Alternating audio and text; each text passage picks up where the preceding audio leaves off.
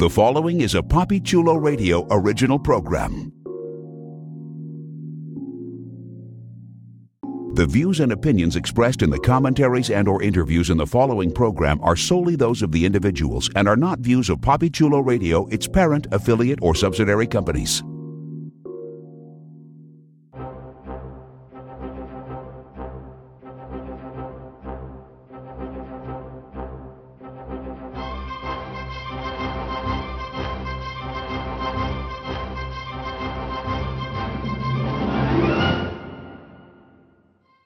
To the Smallville Gazette, a PapiChuloRadio.com original series, Papi Chulo Radio, Pop Culture on Demand.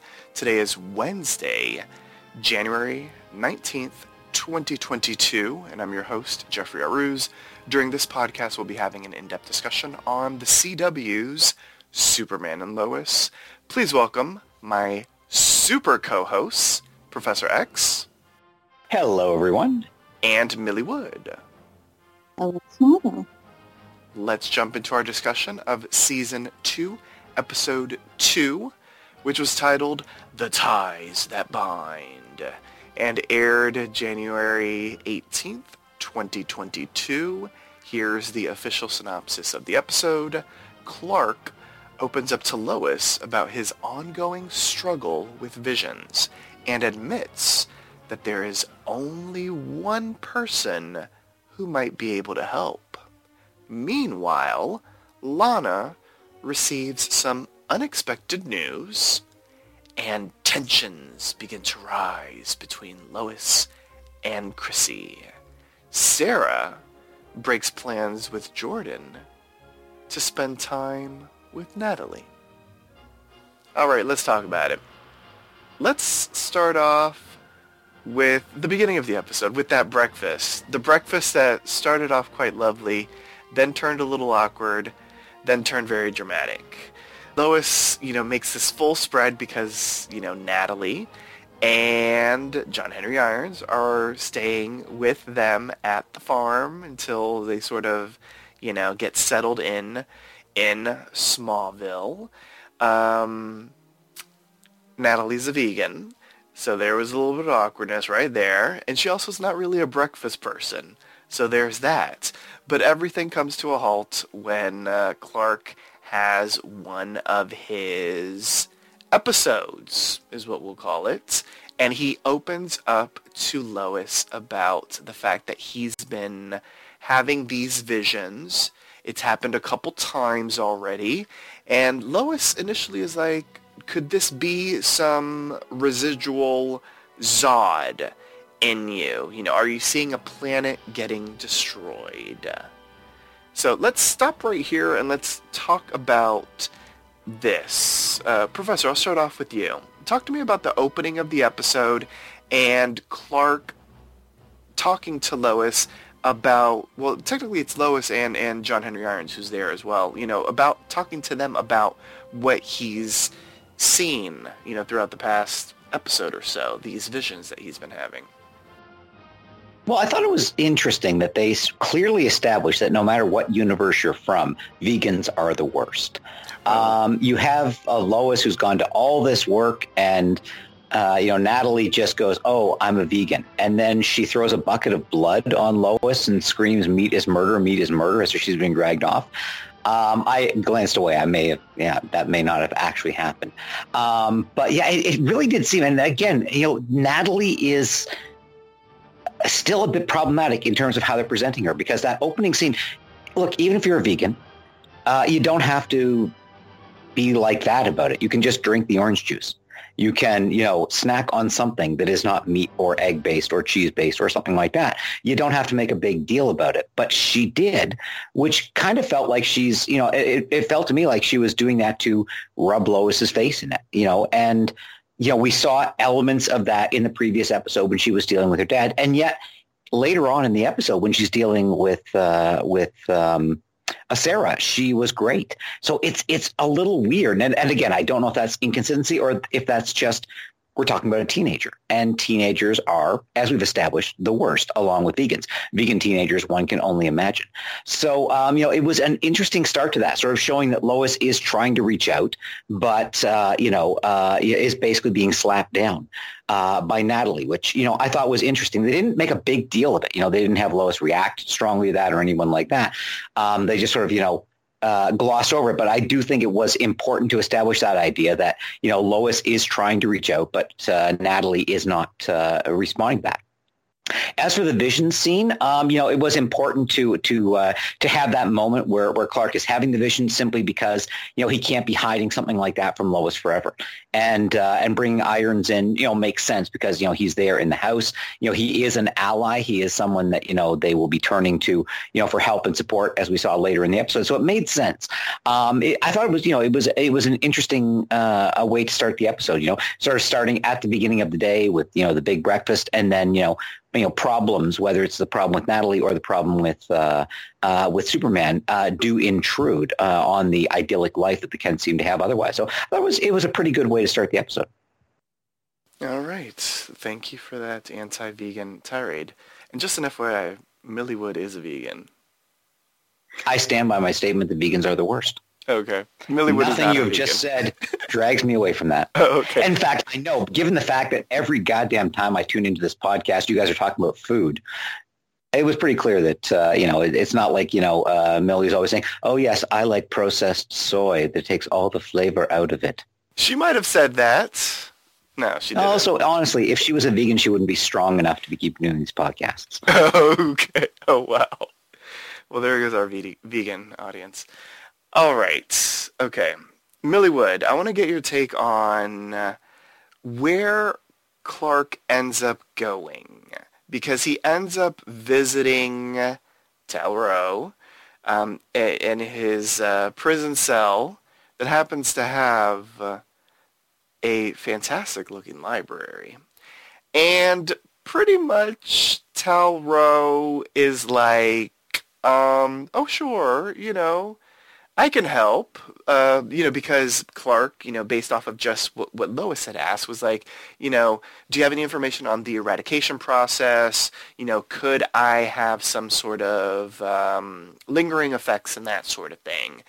And Tal says that he had never experienced it, um, but, you know, sort of is like maybe others that experienced it are also getting the visions, but he wouldn't be able to know for sure until he runs some tests on Clark. And uh, to do that, clearly, he's going to have to leave his jail cell and go to his fortress. And uh, Clark is like, um, no. But later on, uh, Clark you know, does end up taking Tal up on his offer.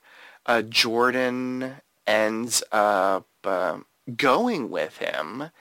And uh, when they get there, they're reunited via the Kryptonian consciousness with, with um, their mother and uh, we were introduced to the character in the flesh for the first time. Yeah, no, we, we experienced her through Lana uh, last season. So, Millie, talk to me about Tal, seeing him again.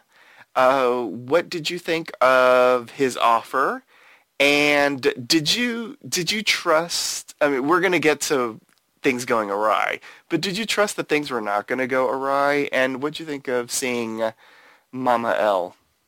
I was shocked that we like saw Tal so soon, uh, considering usually they kind of put them there for a while and then they'll like have happenings. But I guess it made sense because he didn't die at the end of the last season that he would make mm-hmm. come up. But I didn't know we see him in the already in the second episode, and to sort of be on Clark's side, I guess. I mean, it's clear that um, at the moment we don't think he's pulling any strings.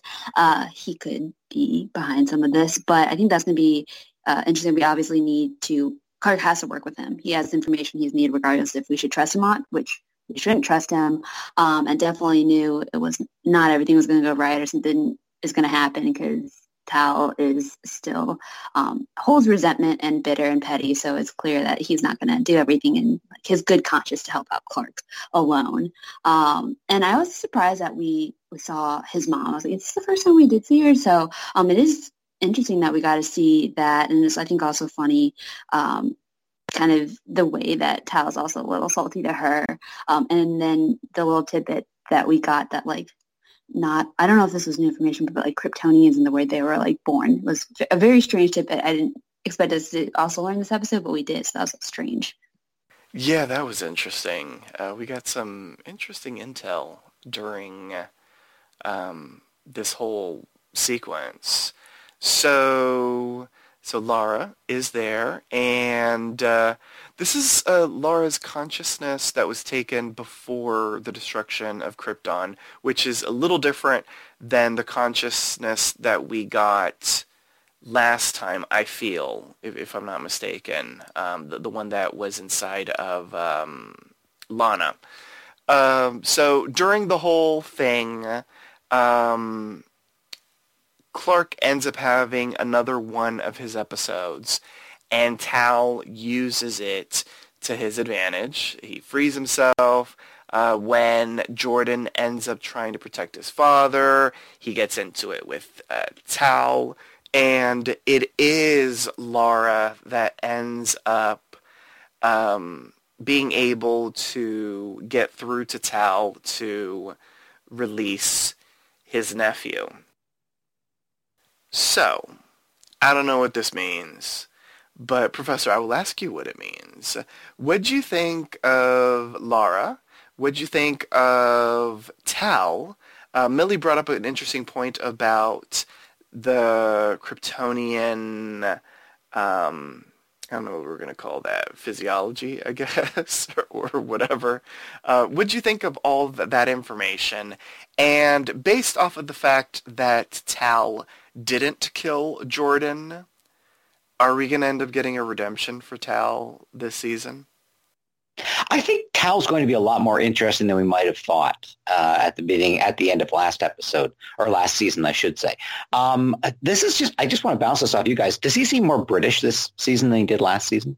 Oh, that's interesting. He seems super British to me in this episode. And, and I realized, you know, he had a slight accent before, but in this episode, I, I just thought to myself, wow, he's like totally British. Um, and I just wondered whether that was a, a an acting choice or just the actor sort of, you know, thinking to himself, well, you know, I'm in my second season. I don't have to uh, to fake it as much. I don't know. Uh, the introduction of Superman's mom was interesting. Uh, I did like the fact that, you know, we have the hologram version. I also think it's, it's kind of interesting, the idea that, you know, essentially you've got the different versions of her based on when the backup was made. It's like if you're backing up your computer, depending on what backup point you go to, you get a different version of the computer. And that's going to be, you know, a different version of Superman's mom. So, you know, that, that does open up interesting possibilities. The idea about the sort of, you know, you know, genetic destiny of the Kryptonians and the fact that Superman wasn't like that, I think is a reference to the, the Snyder Man of Steel, in which it was established that, you know, uh, Kryptonians are generally chosen, you know, to, to breed for genetic purposes. But uh, Jor-El and uh, and Superman's mom, uh, you know, fell in love and had a child in a totally you know normal by our human standards, uh, genetic way. So I think that was uh, sort of a shout out reference to that, and it's it's probably I think it's it's based on the comics as well. You know, there have been so many versions of Superman's origin that uh, you know it's, it's impossible to keep track of them. But I thought it was interesting to in, introduce her in this way. Um, I, I might push back a little bit uh, with what you were saying, Jeff, that it was uh, you know Lara who was able to stop uh, Tal from from doing anything really bad. You know, I, I thought it was more that you know uh, Kal-El broke out of you know the control of what he was under and proceeded to beat the shit out of uh, Tal rather than anything else. I don't know that you know it was his mom saying, "Hey, don't do that to my ne- to my uh, uh, my nephew or to your nephew, uh, to my grandchild." Uh, less than it was, uh, you know, Kal-El basically breaking out of it and and you know starting to punch the hell out of him. Well, but I did think it was, you know, interesting to have that that you know dynamic, you know, that, that you have this, you know, this mother figure to both of them. Um, but and something that uh, that uh, that uh, I don't remember whether it was you or whether it was uh, Millie that mentioned it. But yeah, you are getting that resentment that we saw from Tal before. Um, you know, the fact that he felt that he was abandoned to, you know, the despotic father who raised him. And I do wonder whether, you know, if we are going to get more of, uh, of Lara going forward, you know, we, we know that there is a doomsday. We, and we presume that that's going to lead to, you know, something very bad happening for Superman. You know, what will that mean for, for Tal coming out of that and, and dealing with that? So yeah, I do, I don't know that we were necessarily looking at a redemption arc for Tal, but I think he's, he's a much more nuanced character uh, than maybe he was presented as last season. And I like that. I think the actor is great, um, you know, and uh, uh, I think he's he's he's got you know a lot to play with as this sort of you know I did see you know uh, the the showrunner was sort of saying he'd have a Hannibal Lecter like vibe to him in the sense that he's the sort of outside expert that they have to go to not because they like him or trust him, but because he knows stuff that the the main characters don't. And I liked, you know, uh, bringing him in in this way, and also finding out that he's basically been playing possum for all this time. Well, ain't that the truth? Yes. And props to Mariana Klaveno for being Lara. I loved her on True Blood. Um, she played like batshit crazy on True Blood. So seeing her in a very different character was uh, really, really nice to see. So elsewhere, um, I want to talk about a a, um, a smaller storyline, and that storyline is the one that Lana had in this episode.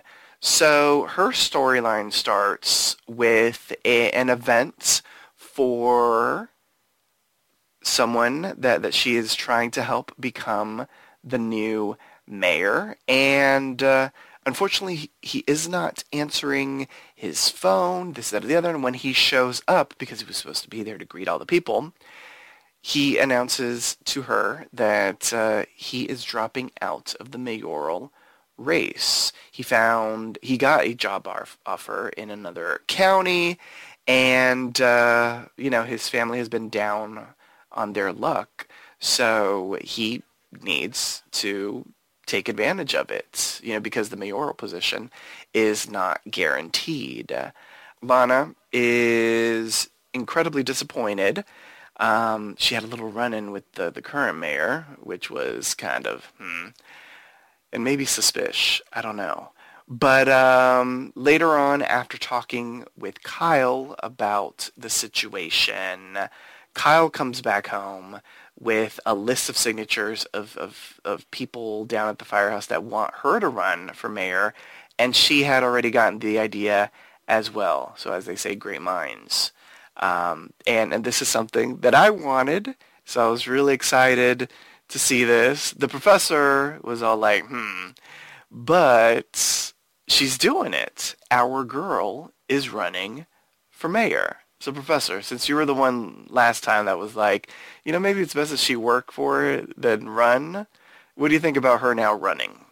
Well, I thought to myself that, you know, when the uh, suspicious job offer came in for the guy that she was, you know, uh, going to be supporting, I thought to myself, well, obviously Jeff offered this guy a job just to get rid of him exactly. because he was so desperate for Lana to be running for mayor. Um, uh, but I, I did, I, I, really liked how they, they played the whole thing out. I, I agree that there was something hella suspicious about the mayor um, you know, just showing up at that location and then, you know, his only real competition getting offered a job uh, out of uh, town. So I wouldn't be at all surprised to find that there are, you know, machinations going on and he, you know, uh, arranged for this guy to be offered a job to get rid of him. Uh, I like the fact that Lana's immediate reaction wasn't, well, I'll run myself. It was, who else can we run? And I really thought for a minute that she was going to be, that they were setting up a sort of, you know, situation where she would be trying to persuade Kyle to run. And, uh, you know, because he is the fire chief. Um, you know, he is, you know, a respected member of the community. It would kind of make sense. But the fact that they did pull it off, and by the way, again, you know, Kyle getting those moments where he he could very easily be that you know sort of simple-minded redneck uh, that we uh, that we knew from the first season. The fact that you know he came back and said, "Hey, you know, you're the one who should run," and we find out that she agrees with him because she's already been filing out papers on her own.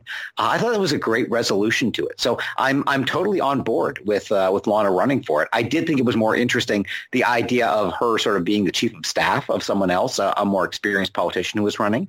But uh, yeah, there there is something we and, and, you know the fact that we got in the the recap to the episode, the fact that we got the uh, the recap of this uh, this oleaginous mayor. Um, I find it interesting the the idea that you know got, you got this mayor. He's been mayor for ten years, and everyone's going, oh my god. And I just looked up, and you know, in my community, my mayor has been mayor for forty years. Oh, since 1982, we have had the same mayor. So you know, I'm not saying that, you know, he's a supervillain or anything like that. I'm just saying that it is hmm, maybe, you know, a little weird and suspicious. Well, there you go. Oh, 40 years, people. That's a long time. Yes. You need to, you need to run. Yeah, I don't think I'm going to do that. okay, all right. Too busy with my podcast. Oh, yes. Well, you know, it does take... Also, if anyone were to replay one of these podcasts, oh, I, I think my political career would be over. Well, you clearly for, will not lose have the vegan vote. yeah, start. you lose it immediately. Yes, Millie Wood. Speaking of vegans, um, do you have any additional thoughts on on Lana's new uh, career venture? Venture? Like clearly she's going to win, right? Clearly, yes, she will. If not, I think yeah, we should stage revolt in Smallville because it's definitely setting up for that. And that mayor, the Kurt is just shady, and they need a change. But um, no, because I think the professor said, and, and I mean, we kind of saw like they were setting this up in season one. Um, I guess they just want to do like episode one misdirection. But I would say that I was surprised with like that Kyle supported her, so he like got a like thumbs up in my box and he's not redeemed. It'll be interesting to see like how he handles it but i do appreciate that he was like supporting her because i was not expecting that from him. Well there you go. Now you were a little eh about kyle last week. Does this mean you're starting to warm up to him again? Like sort of. I think it depends to see like it's nice to see him supportive but he can also easily i think and we saw that last week be feeling like he's being forgotten or just, you know, just a little petulant. So I think if he, you know, keeps on the positive side, he'll definitely go to the good side of my book, but he's still on thin ice for me. Oh, okay. All right. It, I like this approach better mm-hmm. because I think what they were setting up last episode was that, you know, Kyle was sort of feeling, you know, not necessarily resentful that, you know, Lana was taking the spotlight, but I think it was, you know, she was spending all her time with this young, good-looking politician. And I think there was a resentment there. And, and I think they dealt with it and they resolved it fairly efficiently, you know, in that episode. But I think sort of, you know, it'll be interesting to see how Kyle handles that. If his wife does become, you know, a uh, you know a politician, if she is successful, if she is, you know, um, if she has less time for him as a result of that, how will he handle that? I think you know the Kyle of season one, we would expect him to, uh, you know, be saying, "Oh, woman, you got to be, uh, you know, home to put my dinner on the table at five o'clock when I get back," or something like that. I don't think that's the Kyle that we're seeing now. I think this is a Kyle who supports his wife and uh, and and and wants you know the best for her. So I think we're going to see a, a more supportive version of Kyle than we might have. And I think removing that other candidate removes the the the, the sort of you know overlay that we had last episode of you know him feeling a uh, a sexual jealousy there. So I think, you know, if we do get any resentment, it'll just be, you know, uh, him thinking that, you know, she's perhaps being more successful than him or whatever.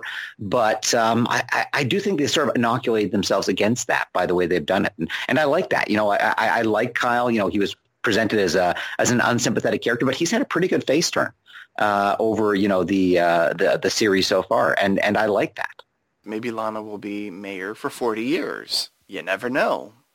It can happen.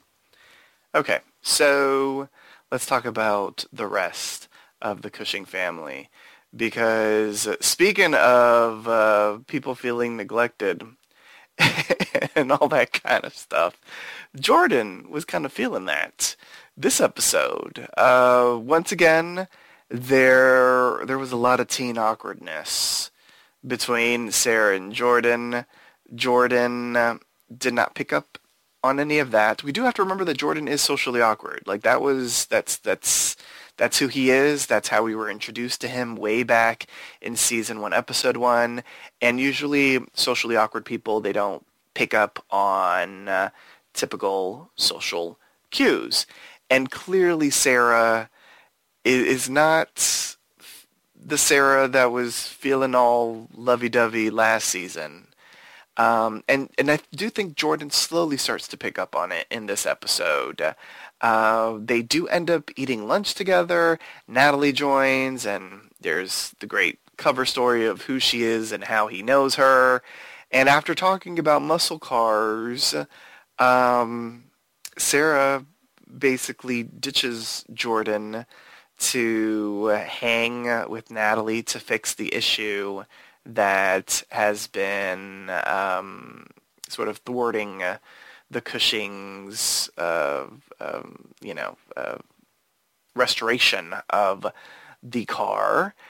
And uh, later on, Sarah actually tells Jordan why she's been a bit distant, why things haven't been the same since she returned from summer camp, and that is that she kissed a girl. She said that it didn't really necessarily mean anything in, you know, in that sort of way, but Jordan um, reacts as a teen would react. At least I think so. Um, Millie, let's talk about this. What'd you think of Sarah in this episode? Uh, um, what'd you think of Jordan? And uh, this is the professor's rule, so I have to ask this question. When you when you have two um, attractive people of similar age paired up in a scene together, are you immediately shipping Sarah and Natalie? I'm just saying. I mean, I'm just asking the question. Immediately, I wasn't, but I was like, wait a second. Maybe. I don't know if I was shipping, but I feel like I could see them going that route for sure. Just the fact that, like, Sarah's the first person that Natalie somewhat seems to actually talk to that's not like um, Jordan and Jonathan and her dad and Clark. Um, so I could, I think that'd be really interesting. Um, route to go. I was surprised that was like obviously like I had a feeling Sarah did something at summer camp because it's summer camp like we said last week, but I was shocked they were going that direction. I think that uh, it would be very interesting to see if they handle it right. It could be an interesting exploration that way and something I wouldn't expect from the CW. Um, I think if any writers would be able to handle it, it would be these Superman Lois ones because they seem very more mature. Because at first I thought it was going to be like the teen drama you can predict. Like she had a fling at summer camp and it just, you know, turns into a whole soap opera. So I'm glad didn't go that route. Um, and it seems to be a bit more like interesting there. Um, and poor Jordan just doesn't know how to be like he's really trying. So um, I feel for the kid, but uh, um, hopefully they don't like drag this out too much. Um, and on that side, but it will be interesting to see how they like move forward with it. Mm-hmm. Apparently everybody's flinging at summer camp. Professor, any thoughts or, or any any opinions on the direction in which uh, the Sarah Jordan romance is going? Do you think the romance is fizzling? And uh, are you, much like Millie and myself, now shipping Sarah with Natalie? Uh, I'm not necessarily. Um, I, I, do find it a little odd that Natalie, who has you know apparently spent years uh, alone with her dad in a bunker working on technology is now suddenly, you know, this this font of uh, of great advice about you know telling people how you feel and everything like that. Um, we don't really know anything uh, about Natalie's background or her sexuality or anything like that. So I think we're sort of jumping to conclusions here. Uh, I would question you know your uh, your analysis that Jordan had the typical teen boy reaction to finding out that you know his girlfriend kissed a girl because I think the typical teen boy reaction would be, "Whoa, that's hot! Did you get any pictures? Can I watch you do it?" Um, now that may not be in character for Jordan, but I would think that is much more the typical teen boy. Uh, I also question their their decision to play, be playing uh, Katy Perry. I kissed a girl and I liked it in the background during what should have been a very moving and, and heartfelt scene. I thought that sort of diminished it. Well, I mean, it's a classic. Oh, I, am not saying it's not a stone cold banger. I'm just saying I think it diminished somewhat from the the import of the scene. But no, I, I am not seeing anything with with Natalie yet. Um, it, it is possible certainly, and and you know um, I hadn't thought about it, but yeah, my CW rule of you know two appropriately aged people of appropriate you know attractiveness uh, are inevitably you know going to be shipped. Uh, whether they should be shipped it, it, feels a little weird, but you know, Natalie is coming from another world. She has no one. Like aside from her dad, she has literally no one.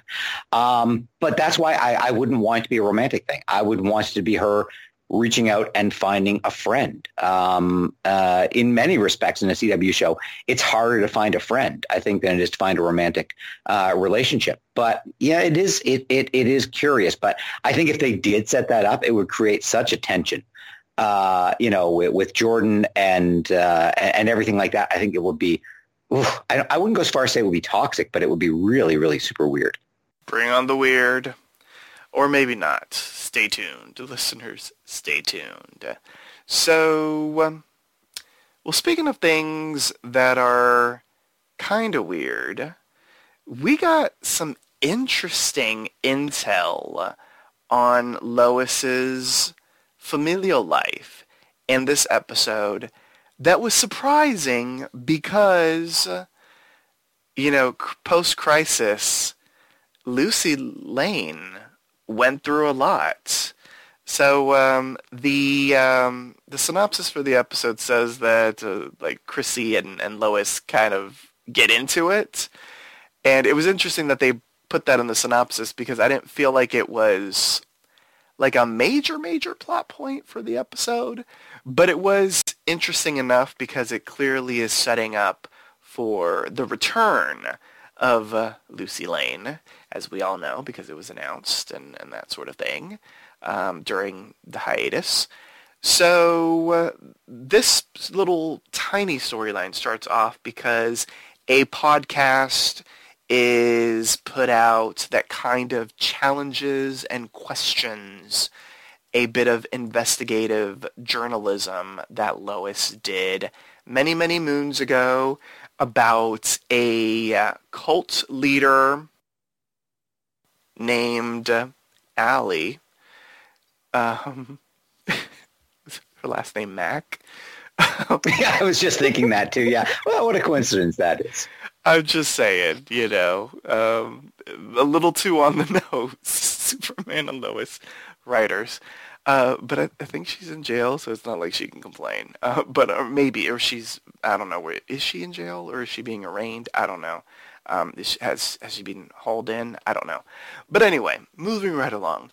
But uh, a cult leader and this, that, or the other, and um, Chrissy has experienced Lois when she kind of, you know, wiggles around the rules and that sort of thing. And when Lois is like, you know, you you read it, and in the first sentence I say that there was a connection with family and that sort of thing. And she's like, I know how you are with family.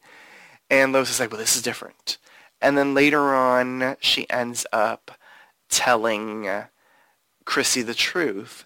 It's that her sister, Lucy, was in the cult. Now, this is a huge departure from anything we knew about Lucy Lane from uh, Supergirl way back in season one. So this is clearly a crisequence. I can't believe we're still talking about crisequences, but it is a crisis consequence.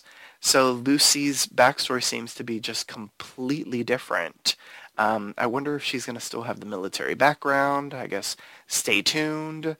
But uh, Professor, talk to me about this. What'd you think of uh, the little nuggets of information that we got that that's you know it, was interesting because Lucy Lane was not in this episode, but uh, you know for for at least a tiny portion of it, the focus was on her.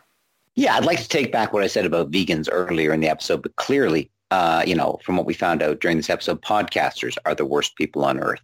Um, and know, right? uh, it's nice to see those those evil podcasters finally being taken down a peg. Um, it, it, it, was interesting. I think it was a good way of introducing Lucy's character. Obviously, you know, we knew that Lucy was, you know, and the actress who played Lucy in, in Supergirl was coming back. So it's not a total surprise. But in terms of the introduction of it, and I don't think this is a one-off.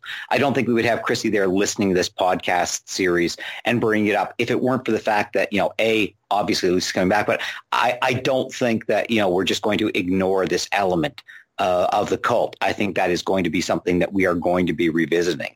That it is going to be, you know, a, a current thing. And again, getting to to Lois, you know, so far in this the series, we've been, you know, Lois is sort of trying to adapt to her life, you know, as co-owner of the paper uh, and everything like that. But you know, she we don't really have her through line uh, you know, going forward. And I think, you know, introducing Lucy and, you know, maybe Lucy isn't fully over uh, the effect of the cult or or anything like that. I think that that raises an, an interesting element and a good reason to bring Lucy, you know, back into the fold um, it, it, was interesting because, you know, obviously, you know, Lois, while a good reporter, is someone who has, you know, had to play a little fast and loose with the truth. She can't reveal what she knows about Superman or if she gets any information about Superman.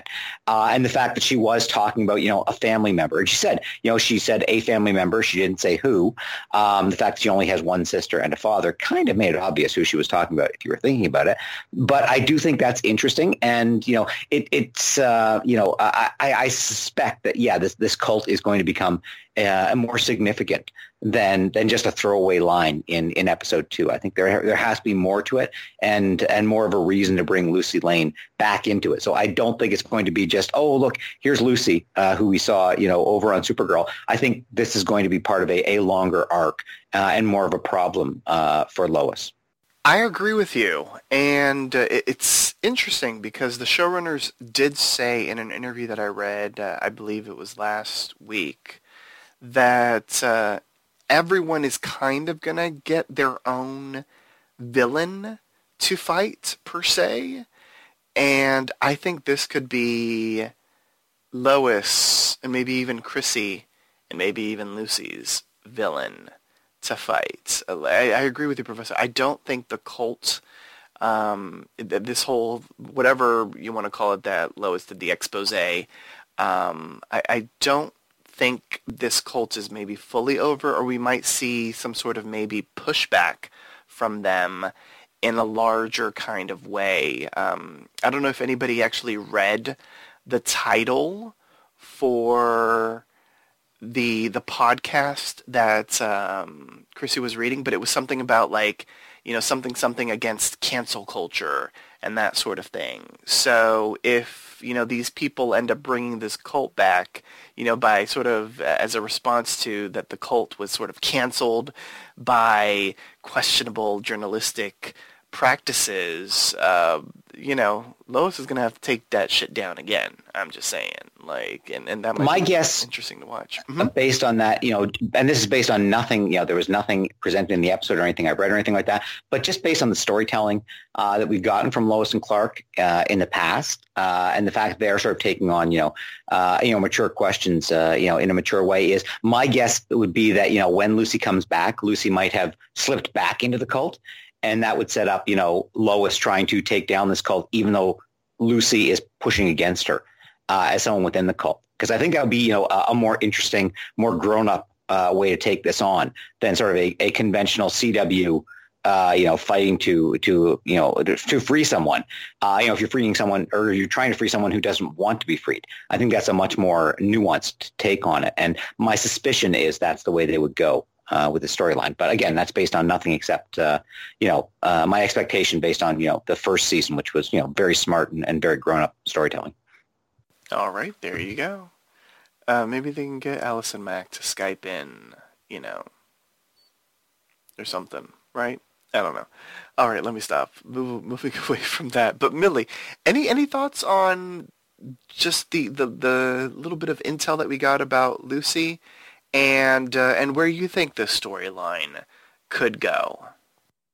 I yeah, I didn't realize. I like that Lois is getting like her own storyline. I did have a pre- like question for the professor as our like journalistic expert, or you yes. know, the show. Um, I don't know. For me, it felt like the way that Chrissy called Lois out felt weird. But I'm wondering, like, did, did she have the right to ask Lois to like reveal who her source was? Because I feel like I don't know if they're that quite besties yet, but I'm like I don't know. Um, she take it from her word there because um, I just feel like maybe she still has resentment from last season with the whole like DOD situation, and she's being like extra hard on Lois. I just was kind of curious what the professor thought there. Uh, yeah, just to fill that in, Chrissy has every right to know who any anonymous source in the story is because you do have to reveal your anonymous sources to your editors. And Chrissy, as the editor of the paper, has the right to know whoever the anonymous source is. Um, and indeed, it, even when you're talking about a, a reporter writing a story with an anonymous source, the editor should always know who that source is so they can verify whether the information is trustworthy a quick follow-up because this was this was not a story that she did in Smallville, clearly. This was something that I'm assuming she did in Metropolis at the Daily Planet. Um, even though she's, Chrissy was not her boss at the time, can she still go back and be like, you know, who was your source from five years ago? Well, not so much, but uh, it, it's more the idea of, of you know establishing a trust relationship on Lois's part. But no, you're quite right in that you know because this is a story from the past. You know, uh, you know, Chrissy wouldn't have any you know legal or ethical basis for for demanding that information. But I think the fact that Lois was willing to share it uh, was important from an element of uh, of trust. And if Lois hadn't done that, I think it would have been super super sus. And also, we might have suspected that Clark was the uh, you know the family member who was in the cult. So I think it was necessary to to bring it out in that way. Okay. All right. Okay. Millie, did you have anything else to add before we move on to another storyline? Well, I forgot about the whole Lucy storyline. So I, I, at first I thought it was just like the writers forgot what they wrote in Supergirl, but I forgot you could use um, the whole timeline rewritten as an excuse to like come up with interesting dark it's a very dark turn so i'm kind of curious and excited to see this like quote unquote cold dark lucy. It is a very dark turn. Like lucy was bubbly and and you know uh, yeah i like I, this is going to be fascinating. Like it's i think it's going to be a shift in personality. I mean because clearly she she had an experience. So uh, stay tuned for that. All right. Uh, continuing on actually with Lois. So she heads on down to the mines with Chrissy, you know, to ask some questions. Um, earthquakes. Uh, what's going on? We meet Dr. Faulkner, and, uh, you know, she gives answers, but it's not necessarily what Lois and Chrissy want to hear. They do come at her with some facts. Hello, there's X-Kryptonite down there. You know, what what is someone from your educational background doing here? This, that, or the other. And, um, you know, she kind of uh, basically tells them at the end of it all, you know, I, I will tell you, you know, some safety stuff if there ever needs to be, you know, because the safety of uh, the Smallvillians is exactly what I'm most concerned about. Lois ends up asking Irons to check sort of like the readings and, and that sort of thing we got a line in here that was interesting, and, and it was mentioned a couple of times this episode. Uh, when uh, um, Lois initially asks for his help, he's like, I'm not trying to get involved. You know, I got my daughter here. I'm trying to be a dad. I have her back. This, that, the other. Um, so Steel is retired. You know, I'm not suiting up. Steel is retired clearly Steel is not retired. At least I, you know, I'm just saying that. Period. As much as um, Irons is saying Steel is retired, he's not. Um, so we're gonna have to wait and see when uh, you know he ends up, I guess, suiting up again. Um, but there was that little bit of intel, and then by the end of the episode, when we see our sort of mysterious figure, you know, trying to do stuff, we see Faulkner um, basically saying something to the gist of that, oh, they're going to find this interesting. So clearly Faulkner is working for somebody. Do we know this person? Do do we do we have any suspicions? Um, part of me would say Lex Luthor, but based off of what happened on Supergirl, I don't know if he's currently available. But um, the fact that they don't even mention Kara, maybe they could still actually use him, even though um, Supergirl ended with him in a very uh, precarious situation. But um, we got yeah there, there was there were interesting hints with this storyline in this episode. Millie, did you like the hints? Do you wish that you, we had more information? Clearly, the, the doctor is hella sus, right? So sus. Like she was sus before the end of the episode too. So, um, yeah, as soon as she came on, she's like, well, she's the head of AmerTek, so you knew something was up there. I know, right? Okay. Yeah, I I like the tidbits. Um, I feel like everyone they've they are newly introducing like uh, doctor, lieutenant, like anyone new just seems sus. And I'm wondering if they're they're purposely doing that because as you mentioned, like everyone's gonna have a big bad or have their own kind of enemy, or if they're just trying to put in a lot of like red herrings to confuse us. But it is interesting. I feel like all the new people are just very suspicious. Mm-hmm. Professor, are you keeping your eye on the doctor? Because clearly she's, you know, well, yeah, but I, I think, you know, they did a pretty good job of not making her overtly suspicious until the end of the episode when, you know, we got her mysterious phone call to whomever. Um, I think, you know, her, her opening scene with, uh, with Chrissy and Lois was just basically, you know, what you would expect from that situation. Hey, we're doing stuff here. I don't have to tell you shit, so I'm not going to tell you shit. um, and, and that later scene where she's sort of, you know, watching what's happening in the mines, they played it up as, you know, oh my God, my people are being killed. What's going on? I, I don't know. Uh, you know, and, and, you know, they, they sort of played it, you know, fairly straight in that way. And then to get her, you know, you know, turning away from the monitors and calling up whoever it is she's calling. And and I agree with you. Wouldn't it be great if it was Lex Luthor? I doubt that it will be. Um, but uh, it's got to be something like that. You know, and it, it, you know, in terms of you know, we we we we know who's in the mine, uh, but there's obviously a bigger bad behind the big bad of Doomsday. And you know, and again, you know, we were talking about you know what Lois will do, possibly you know, uh, unraveling who this mysterious figure is behind what's going on, uh, you know, in the mines, you know, and how did Doomsday get there? Is this a, uh, you know, is this a U.S. government project that, you know, they started, you know, to bring down Superman in the past and they buried it, hoping it would be forgotten? Or is this a Kryptonian, um, you know, um, you know, uh, anti-Kryptonian measure that was, that, that's been sitting there waiting? Um, I don't really don't know what route they're going to take with it. Uh, I think it would be more interesting, you know, from a storytelling point of view, if we found out that it was, you know, as I said before, a uh, a U.S. government thing.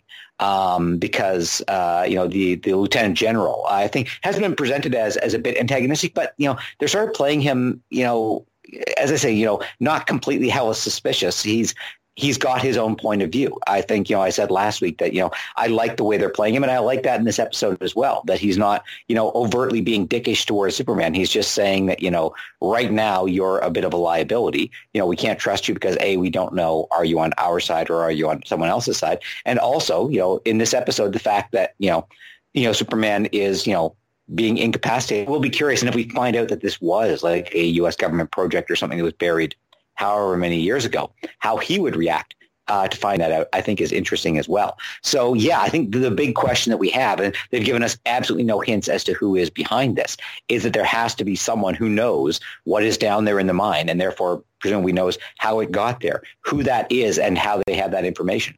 I think should be a really good reveal going forward. Much more interesting than the you know the finding out that oh yeah it's Doomsday, yeah exactly like we expected from episode one. But the fact that we do now have this bigger mystery, I think is is is far more interesting than just whatever is punching stuff down in the mine. Very true. Yes, uh, you brought up Anderson, and uh, I mean that's sort of my suspicion, at least at the moment. I mean, I would love for it to be Lex Luthor or someone uh, you know from the comics that's Lex Luthor adjacent. Uh, just because you know bringing in another sort of comic book villain, maybe in a unique kind of way, would be interesting. Um, but my immediate sort of um, um, guess was actually Anderson for whatever reason. And I know that they have not played him as supervillainous, although, I mean, he is basically telling Superman, you're either with us or against us, or if you're not with us, get out the fucking way. Um, and, and, that kind of is, um, you know, very sort of American military douchey. But um, outside of that, they haven't really shown us, not even with like a subtle look, that he's nefarious. But if he does end up being nefarious, I could see him being behind it. Um, the big question, I think, is did the retired General Lane know about this? If this is a military project, the professor, this is now the second podcast. Well, we've only been back for two podcasts, but this is the second one in a row that you've said, could this be like a military project that was created to, you know, as, as kind of a doomsday scenario, you know, if Superman uh, became bad and this, that, or the other, if he went rogue, um, if he was the rogue one. Uh, so the big question for me is, if it is a, a military project, did General Lane know about it? Uh, so um, yeah, we're gonna have to wait and see if um, whatever ends up happening. Um, since the professor sort of touched on it a little bit, Millie, I want to bring you into the conversation about the Lieutenant General. I believe last time I called him Lieutenant Colonel, but l- the Lieutenant General Anderson and his Supermen of America.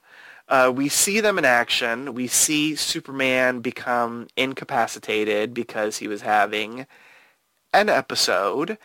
And we see these super people fighting the you know the the, the tiny villain of the week, uh, and one of the super people is Tag. We remember Tag from last season and, and that sort of thing. He popped up and he's, you know, in essence being used by the military, um, you know, because of the powers that he acquired from the ex Kryptonite early in season one. Were you surprised at seeing Tag? And the other thing that I want to mention is it was a tiny line in the episode, but for whatever reason, social media bit onto it. They latched onto it. In the episode, one of uh, Jonathan's football playing buddies you know, ends up saying something to the gist of, you know, oh yeah, I'm on something and I'm, you know, I'm going to be stronger than ever. I'm completely paraphrasing what he said. But for whatever reason, people online were like, could he be on X-Kryptonite? And I don't know if that popped into your mind at all. But uh, I figured, you know, since people online were talking about it, might as well mention it. I didn't even think of that. I thought they were doing that more of like Jonathan feeling inadequate. Inadequate. Yeah, that's what I thought as well. But the internet, you know, you know how they think. I mean, they could. I mean, the kid made like they made a good point. Like the kid is on something, or maybe he just got really strong. Who knows? Um, but I it would be interesting if that is how it panned out. Um, I feel like if he got X kryptonite, it would be more than just him being able to like lift. Especially if he like a kid that would show it off. So I feel like he would have more powers and he would we would know immediately what they were. Um, in regards to like tag, I I was surprised, but then at the same time not because I know the professor mentioned it last week. Like they have to tie it in, and so it was you or the, or the professor or you, but um, whoever said that was very right. Like, and it makes sense that the kids are having all these powers. They're now being shaped to be mini Supermen. Um, so I think that would be very uh, interesting to see the fallout from that. And if I remember correctly, I feel like General Lane had to have some part in that or at least like knowledge. Um, so all that's going to be uh, fun to watch that as everyone realizes like that unfold I don't think it'll end well. I know, right? Yeah, we're gonna have to wait and see what the hell this is about. But the fact that Anderson is like, you're either with us or not at all, is, you know, I mean, are you the boss of Superman? Like, I think not. I'm just saying. And we still don't really... Did I miss it? We don't have an answer as to how the other people got their powers, right? Are we just assuming that it's because of X-Kryptonite, or do we think there is something else that's going on with how the DoD has acquired, or I don't even want to say acquired, um, how they created their super peeps. Professor? Do we? Like, we haven't gotten any hints, right?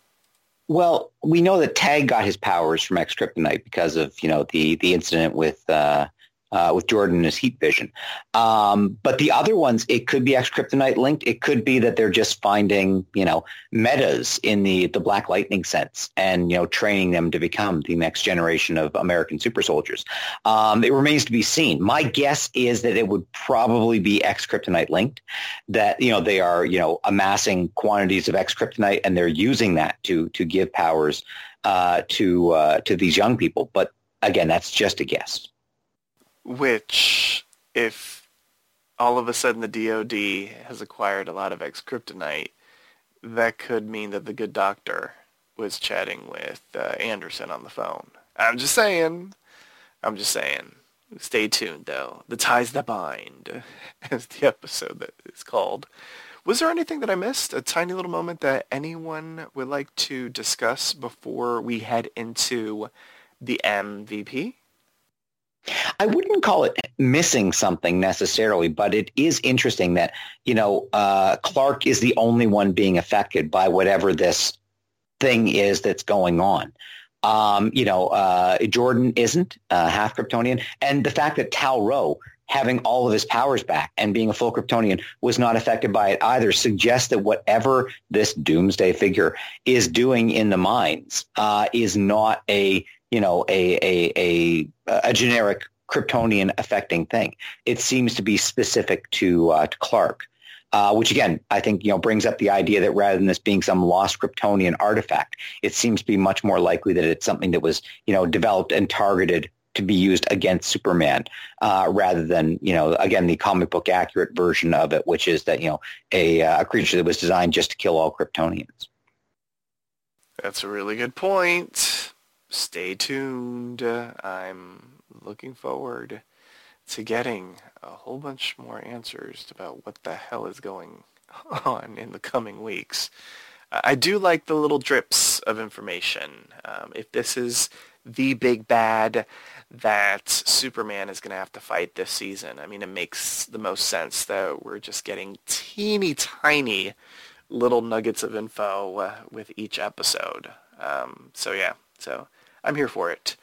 Now it's time for the MVP, the most valuable player. State which character impressed you throughout the episode and why. Once a character has been chosen, they cannot be selected again, so choose wisely. Professor, who's your MVP and why? Uh, I'm going to give it to uh, Wole Parks. Uh, I thought, you know, he didn't have a whole lot to do, but I thought, uh, you know, his scene, you know, that, that scene where he, you know, uh, gave Lois, you know, the, the tea exactly the way she liked it. Um, I thought he was he was really strong, you know, despite you know not having a lot to do. But I, I, think you know, given everything that you know they had to do with all of the other characters, they didn't have a lot of time for him. But the the times that he did have, he made the most of. And you know, he's just a reminder of why you know even you know when when a character doesn't have a lot to do, if you have a really good actor playing that, they can do a lot with it. So I thought he was he was really strong in this episode. Very nice choice. And Professor, I don't think I asked you, but you do co-sign Steel is not really retired, right?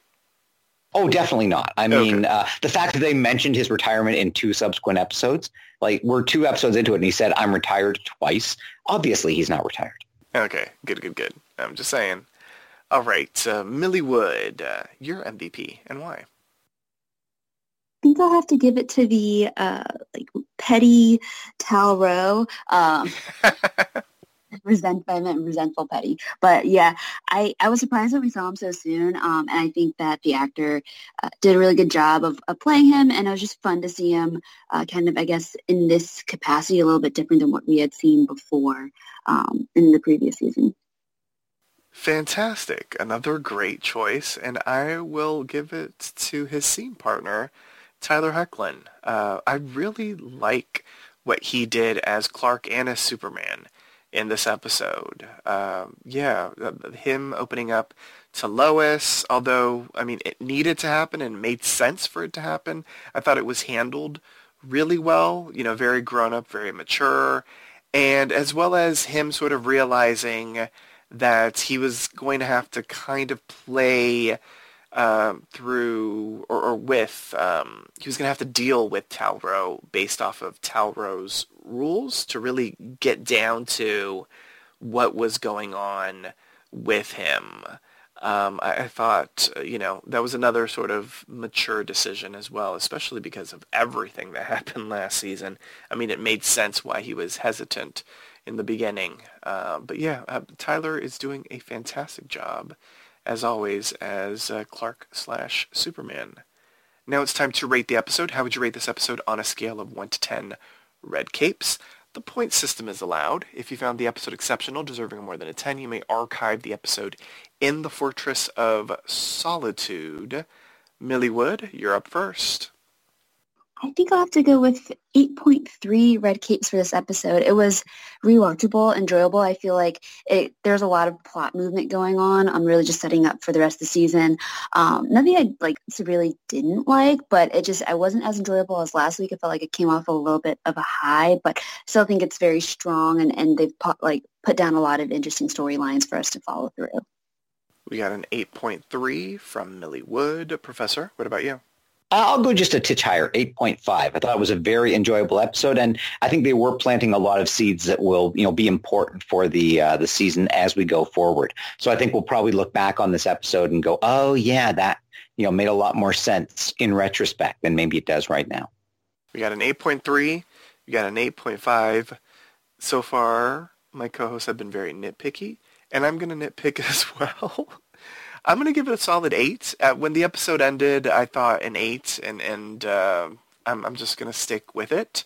I agree with actually what both both of you said. You know, it was a good episode. It it it um it certainly added a lot of, um, of things to sort of ponder in regards to, as the professor said, you know, they they're planting seeds for things to come throughout the rest of the season with this episode. Um, and I would say, I think Millie, would you said it was it, maybe it wasn't as rewatchable as as last week. I would say it was still you know equally as rewatchable as last week. Um, you know, you can't really go wrong with an episode of uh, Superman and Lois. I would say as compared to some of the other offerings on the CW. I'm just saying. On that note, join us next time for a brand new installment of the Smallville Gazette. Here's our answer to remind you on how you can interact with us. Follow Papi Chulo Radio on social media. We are on Facebook, Instagram, Twitter, at Papi Chulo Radio. Do you have any questions, suggestions, comments, or concerns? Email us via contact at PapiChuloRadio.com. Are you interested in joining the Papi Chulo Radio team as an on-air personality Email talent at PapiChuloRadio.com. Binge listen to your favorite Papi Chulo Radio programs by visiting PapiChuloRadio.com slash archives. You can also download tonight's broadcast and the rest of the series through Apple Podcasts and Google Play. Just search for The Smallville Gazette and subscribe. Thanks, announcer. My co-hosts, please wish the listeners a good night, starting off with Millie Wood. Good night, listeners. If you want to follow me, I'm on Twitter as at the Asian Nerd and the professor. Good night, listeners. And just in case we still have any vegans listening, I'd like to end with my favorite vegan joke. Jeff, what's the worst thing about vegans? Hmm. I don't know. What is the worst thing about ve- vegans? The fact that they're almost certainly correct. Oh. Well, there you go. On that note, thanks for tuning in. Download new episodes of the Smallville Gazette every Thursday via Apple Podcasts, Google Play, and the Papi Chulo Radio archives. Good night.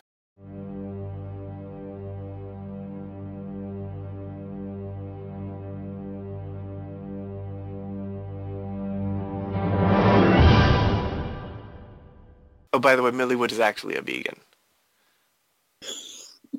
Yeah, right. uh, How many times have I heard you two talking about pork products and stuff like that? Oh, that is true.